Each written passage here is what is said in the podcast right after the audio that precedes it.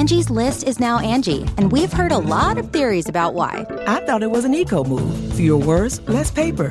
No, it was so you could say it faster. No, it's to be more iconic. Must be a tech thing. But those aren't quite right. It's because now you can compare upfront prices, book a service instantly, and even get your project handled from start to finish. Sounds easy. It is, and it makes us so much more than just a list. Get started at Angie.com. That's A N G I, or download the app today.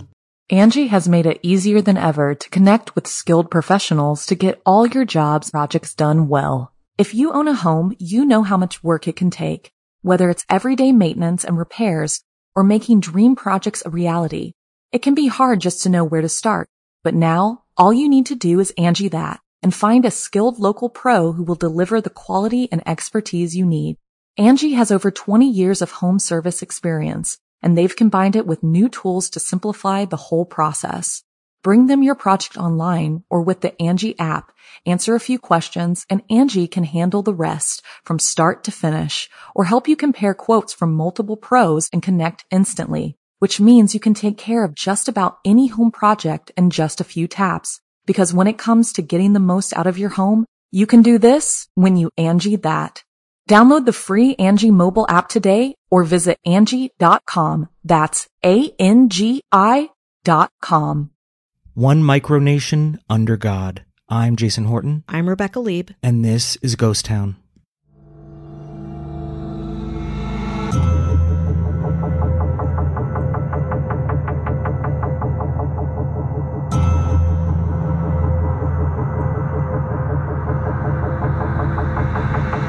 It was December 26th, 1979, in Milwaukee, Wisconsin, my hometown, as some listeners know, when 14 year old Robert Ben Madison made the decision to cede from the United States, declaring his bedroom to be a sovereign nation. He named his new country after the Finnish word for inside the house, a nod to his home, his safe space. Madison's mother had just passed away, and he wanted to feel some control and some purpose. Unbeknownst to him at the time, on that day, right after Christmas, young Robert Madison solidified his place in cultural history, becoming the young founder of one of the longest standing and vibrant micronations still in existence, the Kingdom of Talossa. At first, Madison's new constitutional monarchy seemed cute, a nice way to pass the time, so friends and relatives humored the young teen by, quote, becoming citizens. Madison also created a flag for Talossa, a green color field over a red one, maybe a nod to the country's founding so close to Christmas, but I'm not quite sure. Soon after came a seal for his country that read in Finnish, quote, A man's room is his kingdom, and a handmade newspaper with Talossa news and events. First, Talossa membership was mostly within the five square miles around Milwaukee's east side, and eventually members hailed from all over Milwaukee. Though most people perhaps assumed Madison would grow out of his governmental hobby, they were wrong. In the mid 90s, the internet happened, and Madison made his kingdom a simple website. Because of its digital presence and curious specificity, the New York Times and Wired picked up on Talossa, which gave it the publicity that caught many people's attention. Nothing like this had ever been done before, and this kind of political social experiment felt intriguing to many, especially given the sifting and transparency of communities by way of the internet. In April 1996, Madison reestablished an adjacent project, the League of Secessionist States, an intermicronational organization originally founded by him and two friends in 1980, back when Talossa was a, let's say, private, offline organization. The League of Secessionist States also got its own website. Now members were joining online from random locations all over the world. When a member would, quote, join, they would apply online, and if they became a citizen, wherever they lived would be renamed and hailed as one of Talossa's new, quote, claims. One of the more colorful land claims is in Antarctica, which Talossans call Penguin Land. At this point, the modest kingdom had become an online presence, had a language, and even its own culture. The best I can explain it is a kind of bureaucratic, immigration based role playing game. It has its own political parties, fictional prehistory, immigration process, an anthem, and an alphabet. And of course, its own 28,000 word language, honed and practiced over the last couple decades. Think Klingon, but sounding a bit more German or Dutch.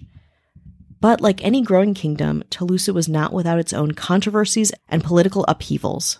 More on that after the break. The Angie's list you know and trust is now Angie, and we're so much more than just a list. We still connect you with top local pros and show you ratings and reviews, but now we also let you compare upfront prices on hundreds of projects and book a service instantly. We can even handle the rest of your project from start to finish. So remember, Angie's list is now Angie, and we're here to get your job done right. Get started at Angie.com. That's A N G I, or download the app today. In 2004, some citizens of the Kingdom of Talossa ceded themselves, developing the Republic of Talossa. Madison reigned as king until his abdication in 2005 due to more political controversy. The Talossa immigration policy had come under fire, and honestly, Madison was an adult now and decided someone younger, with more energy, should probably take the reins. Like a good monarchy, he kept the leadership of Talossa in the family and crowned his wife's eight year old grandson, Louis, as king. The new currency, the Louis, was named after the king, and things stayed interesting for a while. But King Louis only reigned for a year, and in 2006 the fourth grader had had enough, and King John, a private citizen named John W. Woolley, was elected to office. Under King John, the 18 Republic of Talossa members eventually came back into the fold, and Talossa was united once again. To this day, King John, whose Talossan name is Ian Lupul, still reigns. The successors to the throne are his children, Prince Patrick, Prince Peter, and Princess Danielle. As of June 23, 2016, Talossa's GDP was $842, with 213 active citizens, not including inactive citizens and those under the age of 14, which brings the count of citizenship to about 500 people. 2016 was a while ago, so maybe there are more, or less. I'm not sure. I know all of this feels very abstract. Like, what does it even mean to be a member or to be active? And I get it. If you really want to understand how the culture of being from Talossa works, or being part of Talossan roleplay works, simply go to Talossa.com. The website is incredibly informative while also poking fun of itself, talking through Talossa's history, immigration policy, and culture. There's a place to buy stamps and money and to donate. There's a place where you're instructed that you should create your own Talossan name, the entry point into citizenship. There's also a forum, which is how people discuss Talossan culture. That's where a lot of the kind of Talossan cosplay vibe comes in. But the forum is also how you show your allegiance to Talossa if you're trying to immigrate. I actually applied to be a citizen, but alas, I was rejected. I just wasn't active enough on the forum. In later interviews, Madison said that he coined the term micronation sometime between 1997 and 2000, and that Talossa was the most prominent intermicronational organization on the internet. Is it true? I'm not sure, but it is a pretty impressive, strangely significant statement from an unexpected former king. You can live out your MasterChef dream when you find a professional on Angie to tackle your dream kitchen remodel. Connect with skilled professionals to get all your home projects done well. Inside to outside, repairs to renovations. Get started on the Angie app or visit Angie.com today. You can do this when you Angie that. Angie's list is now Angie, and we've heard a lot of theories about why. I thought it was an eco move. Fewer words, less paper. No, it was so you could say it faster. No, it's to be more iconic. Must be a tech thing. But those aren't quite right. It's because now you can compare upfront prices, book a service instantly, and even get your project handled from start to finish. Sounds easy. It is, and it makes us so much more than just a list. Get started at Angie.com. That's A N G I, or download the app today. Angie has made it easier than ever to connect with skilled professionals to get all your jobs projects done well. If you own a home, you know how much work it can take, whether it's everyday maintenance and repairs or making dream projects a reality. It can be hard just to know where to start, but now all you need to do is Angie that and find a skilled local pro who will deliver the quality and expertise you need. Angie has over 20 years of home service experience and they've combined it with new tools to simplify the whole process.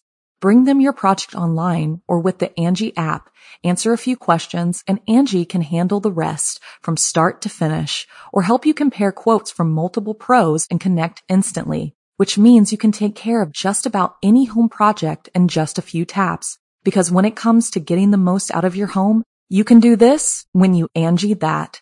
Download the free Angie mobile app today or visit Angie.com. That's A-N-G-I dot com.